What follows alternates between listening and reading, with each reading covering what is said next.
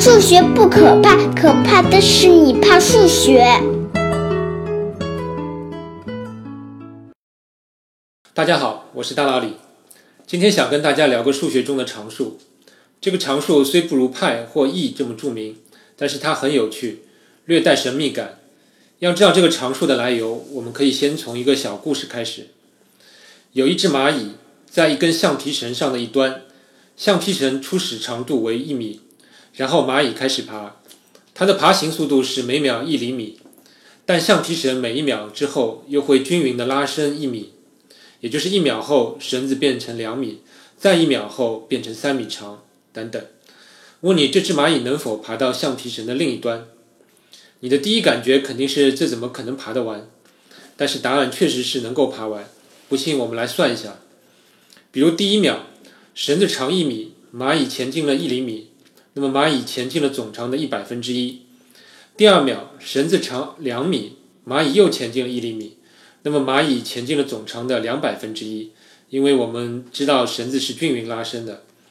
那第三秒，蚂蚁又能向前推进三百分之一，以此类推。那第 n 秒后。蚂蚁爬完的绳子长度的比例就是一百分之一加二百分之一加三百分之一，一直加到 n 乘以一百分之一。那现在这个问题就变成了上面这个数列之和有没有可能加到一，也就是百分之一百。对这个数列，我们把一百分之一这个公分母提取到最外面，那它就变成一百分之一乘以括号，括号里面是一加上二分之一加三分之一加四分之一，一直加到 n 分之一。这时候你应该看出点啥了？这个括号里的级数就是所有自然数的倒数和，也叫调和级数。你可能已经知道调和级数是发散的，也就是在项数足够多之后，这个级数和可以是任意大。所以对上面的问题来看，就是当调和级数累加到一百时，蚂蚁能够爬完绳子。我第一次看到这个问题的时候是相当震惊的，因为它实在是太反直觉了。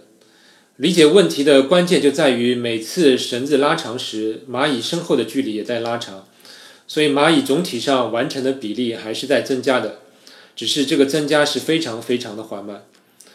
而对所有自然数的倒数和是发散的这一事实，如果你不确定，你可以上网找一下调和级数的发散证明。这个证明非常简单，最早在十四世纪中世纪晚期的一位哲学家奥里斯姆就曾发现过。而且这个证明用的是所谓缩方法，就是把调和级数中的某些项换成比它更小的数字，得到另一个数列，结果这个更小的数列仍然发散。这就提示我们，调和级数不但发散，而且发散的够彻底，或者说还有不少余地，哪怕再缩小点，它仍然能够发散。这一点我们之后还能看到另外一个例子。那现在你可能关心调和级数的前 n 项的和到底是啥，能不能快速计算出来？答案是它大约是 log n，即为 n 的自然对数。其实这一点学过微积分的听众会比较容易理解，因为 log n 的导函数是 n 分之一，调和级数的求和就很像求 x 分之一的函数曲线与 x 轴之间，从 x 等于一到 x 等于 n 之间的面积，这个面积自然就是 log n 减去 log 一就等于 log n。由此，我们也可以推算出节目开始时的蚂蚁要爬完那根绳子的所需时间，也就是要让调和级数的部分和大于一百的时候，那就需要 log n 等于一百，也就是需要大约 e 的一百次方秒，约等于十的三十六次方年。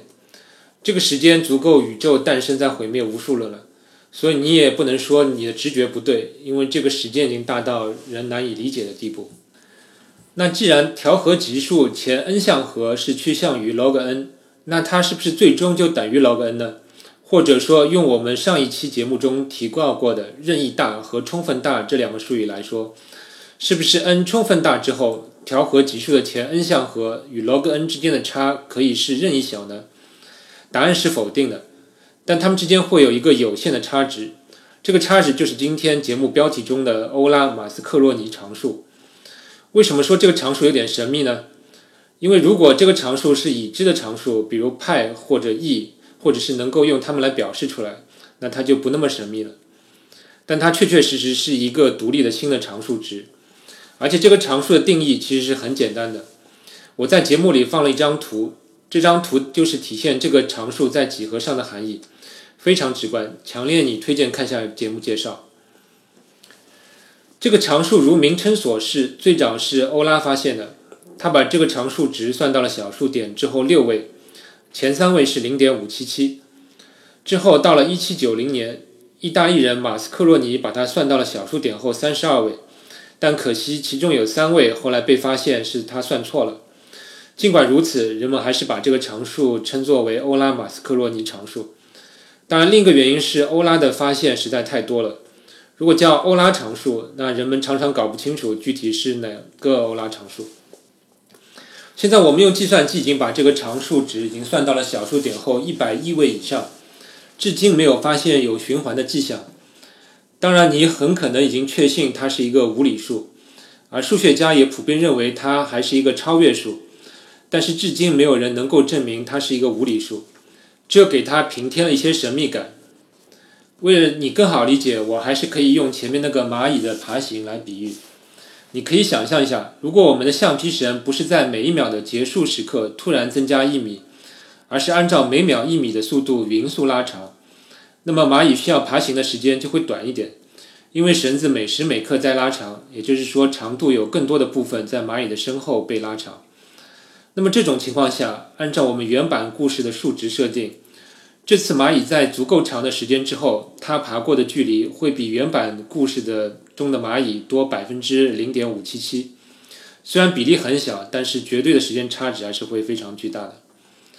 这个常数还有一些有意思的性质，比如与伽马函数的关系，我就不在节目里念了。各位有兴趣的可以自行研究。最后聊一个调和级数的扩展话题。前面说过，调和级数发散的很彻底。